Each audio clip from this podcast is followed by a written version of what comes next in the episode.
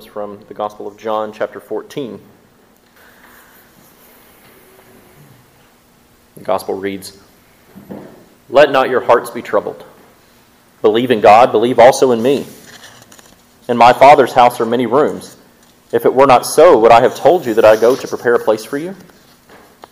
And if I go and prepare a place for you, I will come again and will take you to myself, that where I am, you may be also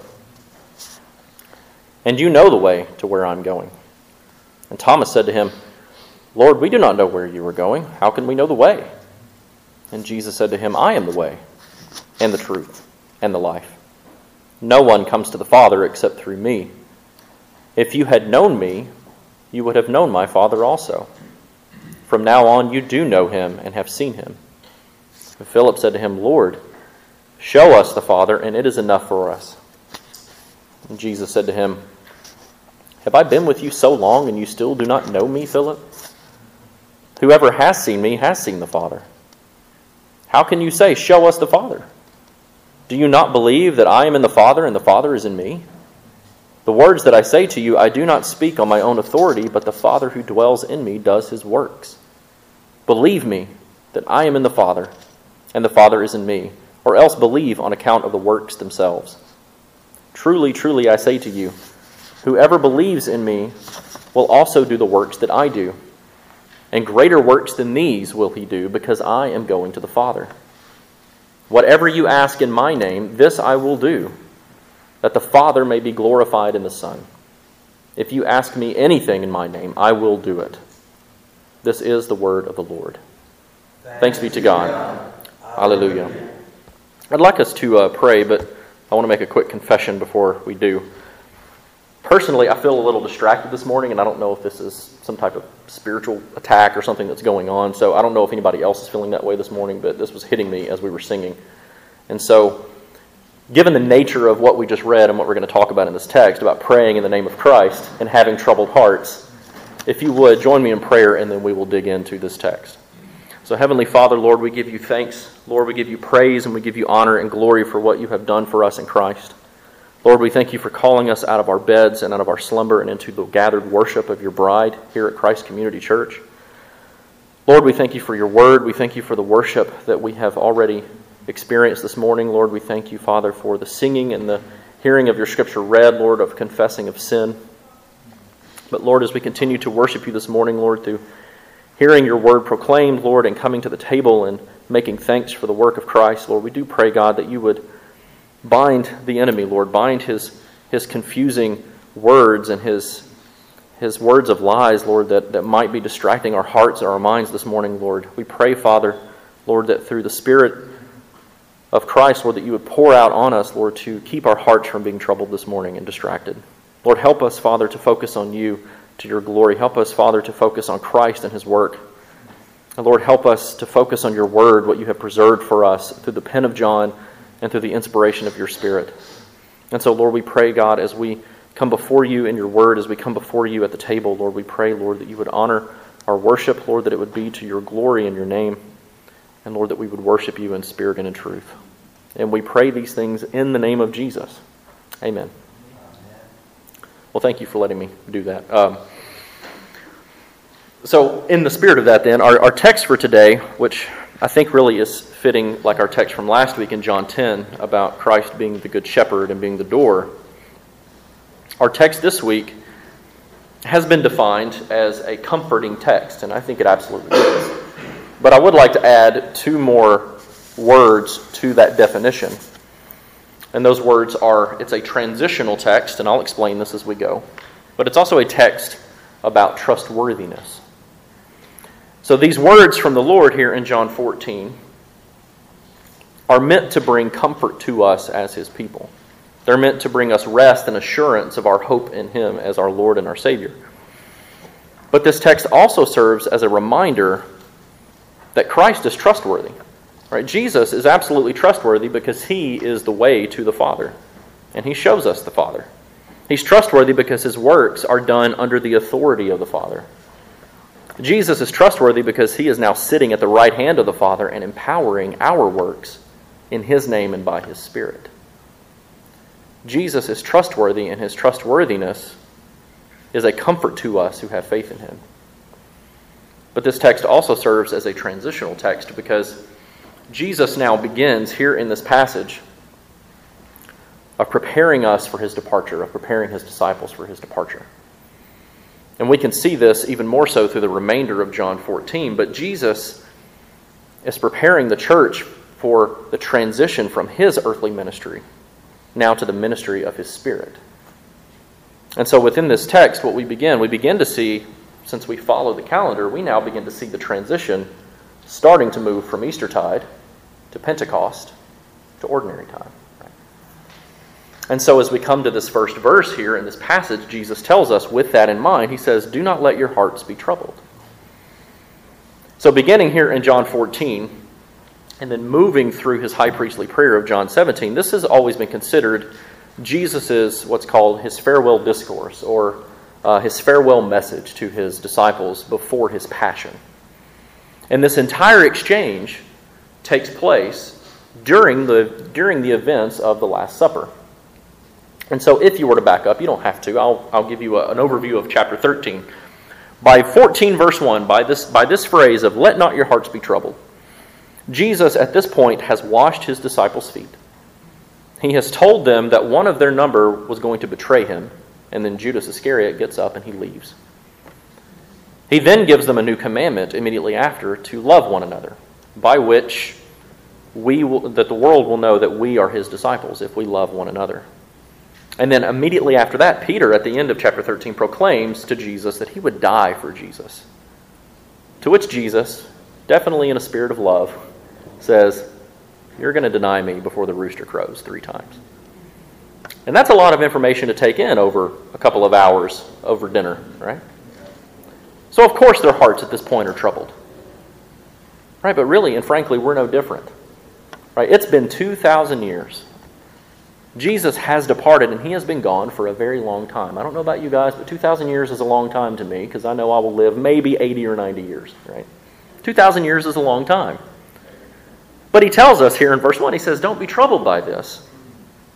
But let's be honest, that sometimes is more easier said than done. Right? There's a reason we pray, Come quickly, Lord Jesus. And even though here Jesus is speaking comfort into our anxious and troubled hearts, this first sentence of this passage is meant to be taken as a command, not as a suggestion. Jesus commands us to have confidence in a foundation that is more worthy than our fears, and that is a foundation of a belief in God. He tells us, He says, Disciples, my followers, my, my people are to trust God and they are to trust me. And so the antidote to our fear and to our anxiety and to our doubt is an active trust in a God who has proven time and time again that he is a trustworthy God. And so he says, Let not your hearts be troubled. Believe in God, believe in me. Right? Notice, notice the exact wording that Jesus uses in that second sentence there. He says, Believe in God, believe in me. He's not assuming that his disciples believe in God. He knows they believe in God, right? So he's not assuming their belief in God and then hoping to add on top of that belief in himself. Because the idea that belief in God and belief in Jesus is something that can be separated is completely foreign to the Bible. That is not something that the Bible would ever claim to proclaim. So here, what Jesus is doing is he's quieting their troubled hearts and our troubled hearts by commanding us to believe in the God who has now been made fully known in the person of Jesus. And so, through this one statement of verse 1, Jesus now gives us really the framework to which the rest of this conversation in our text this morning is outlined. Because what Jesus does through the rest of this passage is displays that the comfort and the trust that we can find in Him is the same comfort and trust that we are to have in God. And so notice what he says then in the next two verses. He says this He says, In my Father's house are many rooms. If it were not so, would I have, to- would I have told you that I go to prepare a place for you? And if I go and prepare a place for you, I will come again and will take you to myself. So notice what he's doing then now. He's saying, Do not let your hearts be troubled. So he's now keeping the focus of our troubled hearts and our troubled minds on how trustworthy he truly is, right?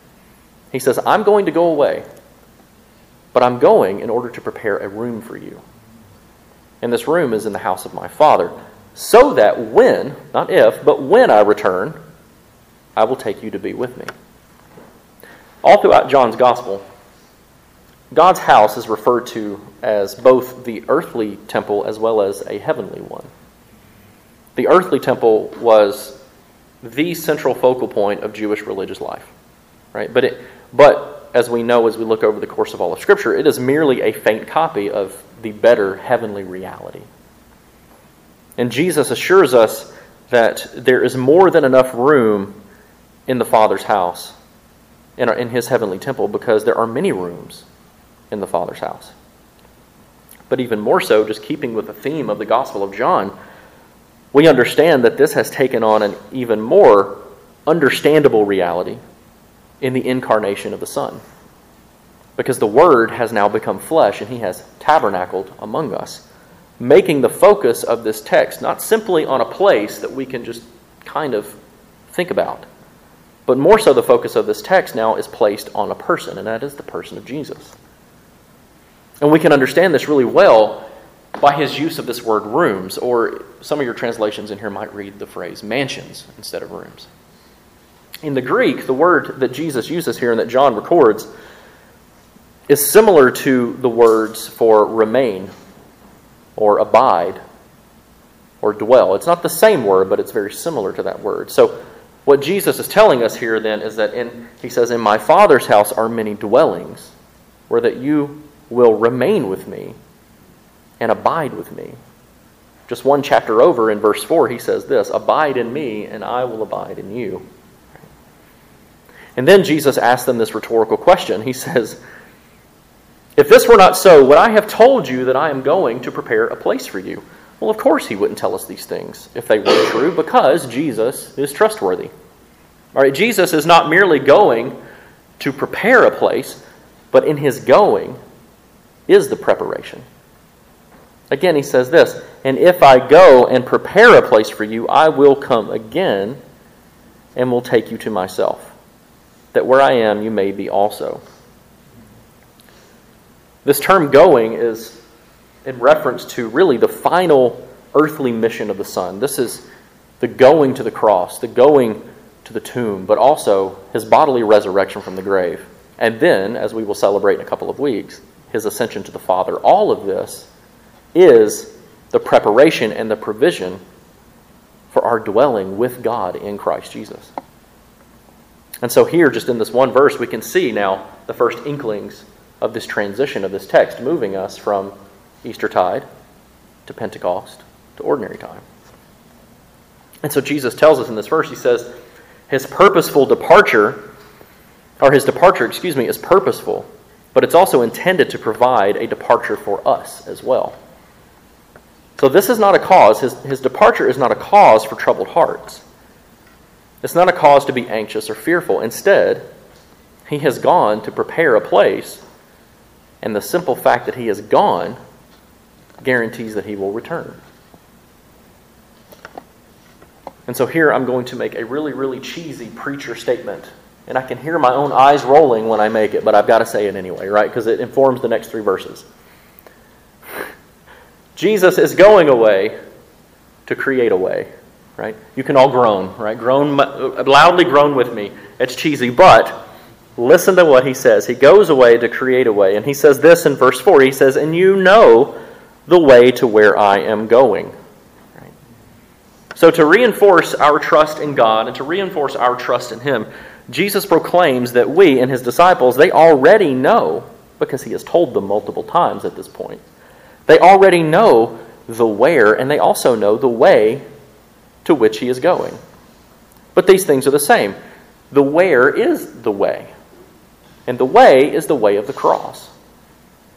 And just in case this confuses us, thankfully we have good old Thomas to help us out here, right? Thomas is so helpful in the Gospel of John because Thomas is us at the end of the day. Thomas is such a great representation of who we are, right? Because he is just as confused as we are, right? So he gets to bail us out here. And so, much like the theophany that we saw in the doubting Thomas narrative of John 20, Thomas again stands out here as the realist of the group, right? He wants to know some tangible answers. Give me some real answers, Jesus, right? And so we have to thank the Lord for Thomas because in his question, Thomas does what we are all prone to do. He's a little doubtful, quote unquote, but also he does something wrong here in this verse that Jesus then corrects. In verse 5, what Thomas does is he divorces the where, the destination, with the way, with the route. Here's what he says Thomas says to him, Jesus had already just said, You know the way to where I'm going. And Thomas says, Lord, we do not know where you are going. How can we know the way? Right? Thomas, like every one of us getting ready to go anywhere, right? He wants step by step directions do this and then do that and then do this other thing, right? It makes it so easy when it's all spelled out for us. This is why we all like the GPSs on our phones, right? So how can Thomas then, and this and his question is legitimate, right? He's he's trying to figure this out.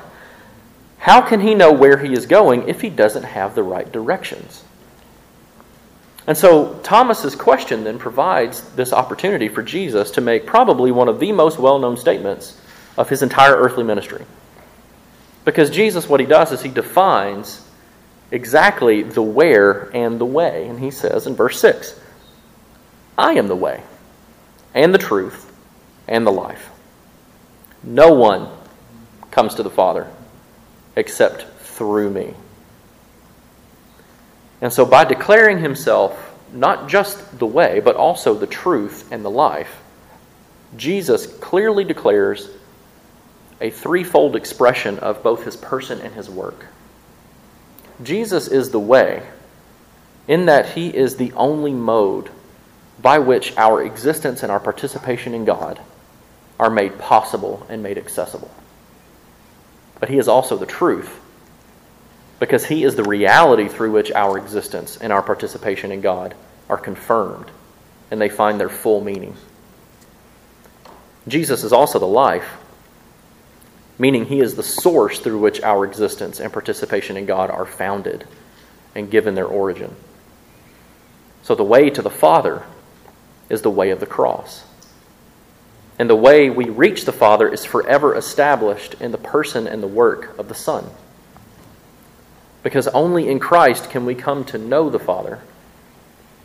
Because only Christ is the way of all truth and all life to be found. And so then in verses 7 through 11, Jesus then proclaims, He says, Look, my trustworthiness and your comfort in me being trustworthy is founded in my person and in my work. And he does so here in these next few verses by really invoking and, and bringing into our minds this mystery of the workings of the Godhead. And he tells us here, he says that he speaks and works only on the Father's authority. And so, beginning in verse 7, Jesus tells us, He says that our knowledge of the Father is directly connected to our, our relationship with Jesus. He says this He says, If you had known me, then you would have known my Father also. From now on, you do know him, and you have seen him. So, what Jesus is doing here on the heels of this, I am the way, the truth, and the life, and Thomas is just asking for clarification. Jesus is not simply giving them a, a very gentle rebuke like he was doing a few weeks ago. He's not just rebuking them about what they should have known about the Father, but rather what he's doing is he is exhorting them, he's challenging them, he's, he's declaring to them that they need to respond to what they now know of the Father in the person and work of the Son. Everything, he tells them, must now be different from now on. Because the revelation of God has been dramatically declared by the Word made flesh. Fascinating to me is the fact that in this passage, this word known here, if you had known me, you would have known my Father, and now you do know him. This is the exact same word. This has the same root word that we saw in Luke 24 of the Emmaus theophany, where Jesus was made known to the disciples in the breaking of the bread. This is also the same root word that John uses in chapter 10 when Jesus says that he is the good shepherd and he knows his own, and his own know him. This means there is an intimate knowledge of who Christ is and who the Father is, telling us that to know Christ is to know the Father. But then notice in verse 8, Philip asks another question that we really have to be thankful for here. But also in Jesus' answer, we see here in these next few verses that the knowledge of the Father is not only related to Jesus' person, but also to the work that Jesus does. And so Philip asks this question. He says, or he makes the statement. He says, Lord, show us the Father, and it is enough for us. And then you, you almost kind of feel Jesus like not being frustrated, but just a little bothered. Because he says, Have I been with you this long and you still do not know me, Philip? Whoever has seen me has seen the Father. So how can you say, Show us the Father? Right? Jesus, he's correcting Philip's misunderstanding. He's, he's doing so by describing that there is a unity between the person of the Father and the person of the Son. And again, there's a, there's a little bit of a disappointment at this point, right? Because Philip is not satisfied with what he has seen of Jesus at this point. Lord, show us the Father, that is enough for us. And you can see in Jesus' response, I have been with you this long and you still don't know me. There's a bit of a disappointment, right? But frankly, are we really any different? Because, like Philip, we are always asking for more than what God has declared sufficient. Right? Jesus is the ultimate expression of God. And he is the visible manifestation of God. And that should be completely enough for us.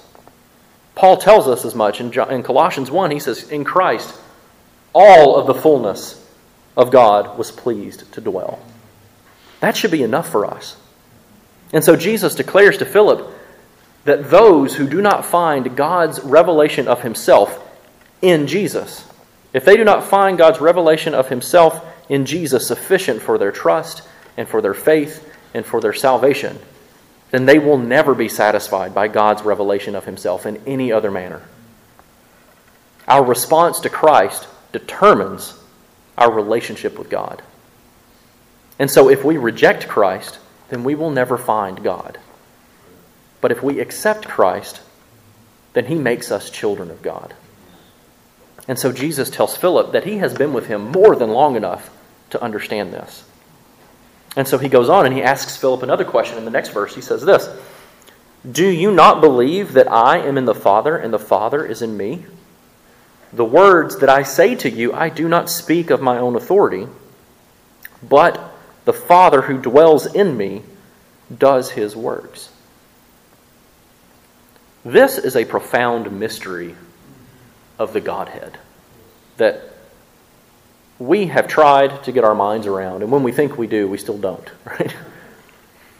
And so Jesus, but Jesus can speak this way that he is in the Father and the Father is in him because he is the Word made flesh. And as the Word of God, John has already told us that he was with God in the beginning and is himself God. And so Jesus and the Father share one divine essence and one divine nature. They are both God, while at the same time they are distinct persons. Right? We confess this weekly in the Creed. We're going to confess this in a moment. But notice how this speaks to how Jesus is trustworthy. And really, how what this statement tells us can really be a comfort to troubled hearts and distracted minds. The language that Jesus uses here tells us of a mutual indwelling of the Father and the Son both the words of Christ and his actions reflect the abiding, the dwelling, the residing presence of the Father. So everything that Jesus has said and has done is itself an expression not only about the Father, but from the Father himself. And as a result of this relationship, Jesus explains that the Father is doing his work within the words that Jesus speaks. So, to state it again, to know Christ is to know the Father. And so, if you are struggling to know God and to trust God, then know Jesus. and trust in Jesus. Because as Hebrews tells us, Jesus is the radiance of the glory of God and the exact imprint of his nature. And he upholds the universe by the word of his power. And so, in verse 11, what Jesus does then is he concludes this immediate response to Philip's statement with yet another command, just like in verse 1. And he just says this Believe me. Believe me. He says, Believe me that I am in the Father and the Father is in me. Or else, believe on account of the works themselves. So here he's demanding that we all who would claim to follow him would submit to this truth. But notice that this belief is not only focused on the person of Jesus, but also on his words and on his work. Both the words of Jesus and the works of Jesus reveal who he is and who the Father is. The works themselves clarify that the Son is in the Father and the Father is in the Son. Meaning that true and full faith in Jesus requires, not suggestive, it requires that our belief in everything about him, not just the parts that we like or we don't like, we must believe everything that Jesus has said and done about himself and his works. And this is, frankly, if not one of the, the absolute major issue with any theological liberalism at work in the world. These that proclaim they believe and love Jesus' message of care for the poor and hungry, which is a good message, but then they reject his person. And they reject his sacrificial work on the cross. They reject his bodily resurrection. And they reject his message of repentance. True faith in Christ is found not only in the person of the Son, but also in the message of the Son and in the work of the Son, because it all speaks to the character of God the Father, and it all gives glory to the Father. Which Jesus goes on to tell us in the last three verses.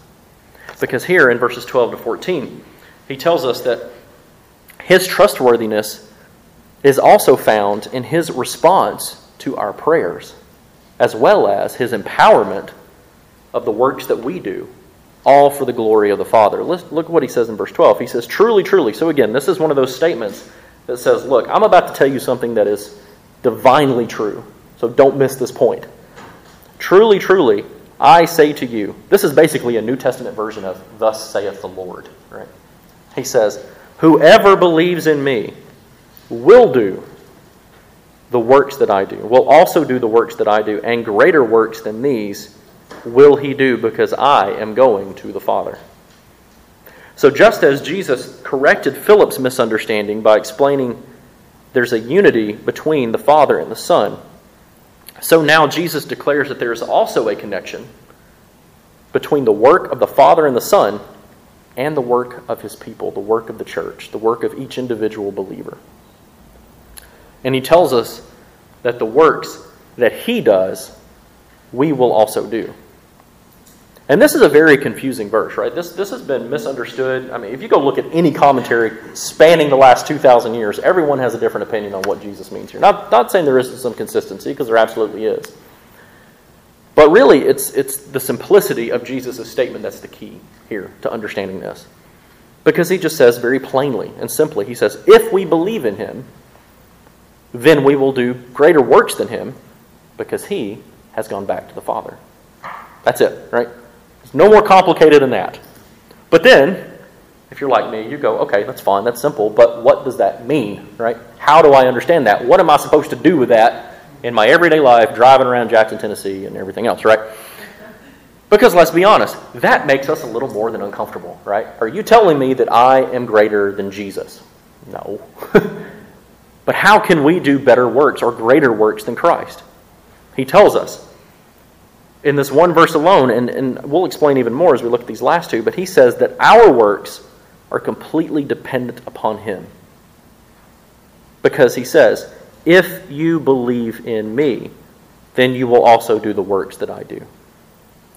It's dependent upon belief in him for who he is, who he has declared himself to be, and how he has shown us the Father and is also dependent upon a reliance upon Him to work through us to do these greater works. And so, in this way, what Jesus is telling us very clearly is that the Christian life, life in the faith, life in Him, life in the church, is not a passive life. It's not one where we can sit back and recline and wait to die. It is an active life, and it is intentionally active. We are not merely witnesses to God's kingdom. More so, through belief and faith in Jesus and through the indwelling of His Spirit, we are not merely witnesses, but we share in the ministry of God as full participants in the work for His kingdom. And while our works will not, absolutely will not redeem a lost person, the proclamation of Christ and the conviction of His Spirit will. So go do the work. But this statement really informs how we understand how our greater works actually work, right? Because no Orthodox Christian would proclaim that we are greater than Jesus. Jesus tells us in chapter 13 of John, he says, No servant is greater than his master. So, whatever is greater about the works of the believer or the works of the church is not in spite of Jesus, but because of Jesus. Because it is only in Jesus and through Jesus that our greater works find their power and their foundation. And so there's not a conflict here between the works of the church and the works of Christ. Rather, the church participates in the work of the risen and glorified Jesus through his Holy Spirit that now dwells within us. Here again, the text is transitional, it's moving us toward Pentecost in ordinary time. And so he concludes then with this guarantee of our works in these last two verses. He says, Whatever you ask in my name, this I will do, so that the Father may be glorified in the Son. And if you ask me anything in my name, I will do it. So, similar to us having to rely upon Him to do these greater works, us asking in His name cannot be disassociated from Jesus, right? Jesus will do whatever His disciples ask as long as they ask in His name. By asking in the name of Jesus, we are placing ourselves completely under the authority of God. But to pray in Jesus' name is not simply tacking it on at the end of a prayer. Rather, to pray in His name means to pray according to His will. In the way that, as if Jesus were literally sitting here with us right now, we are praying according to His will as if He would work like He is with us. And the purpose here is not to get God to do our bidding, but for us to learn how to pray rightly, according to the will of God. And just as the Father has given authority to the Son, so we do our greater works not by our own authority, but completely under the authority of Christ. And Jesus tells us here in verse 14, he says, Our prayers, which are asked rightly in his name, are already accomplished in the providential will of God. He says, If you ask me anything in my name, then I will do it. And so, as we begin this transition, right, as we start to move from Eastertide, and we still have a couple of weeks left, but as we move from Eastertide into Pentecost and into, quote, ordinary time, even though Christ has ascended to the Father, Remind, remind yourself of this command do not let your hearts be troubled, but let them be comforted. Because Christ is trustworthy. He will return to bring himself to us, but also to abide with us and to bring us to himself. But in the meantime, he has not left us alone. He has sent his Spirit. He has poured out his Spirit to indwell each and every one of us who believe in him and have faith in him who believe in and have faith in his atoning death, and who believe and have faith in his victorious resurrection from the dead. So pray and ask rightly in his name, and ask in his character, ask in his will. And not only will Jesus do it, but he has already done it, so that the Father will be glorified in the work of the Son. Amen.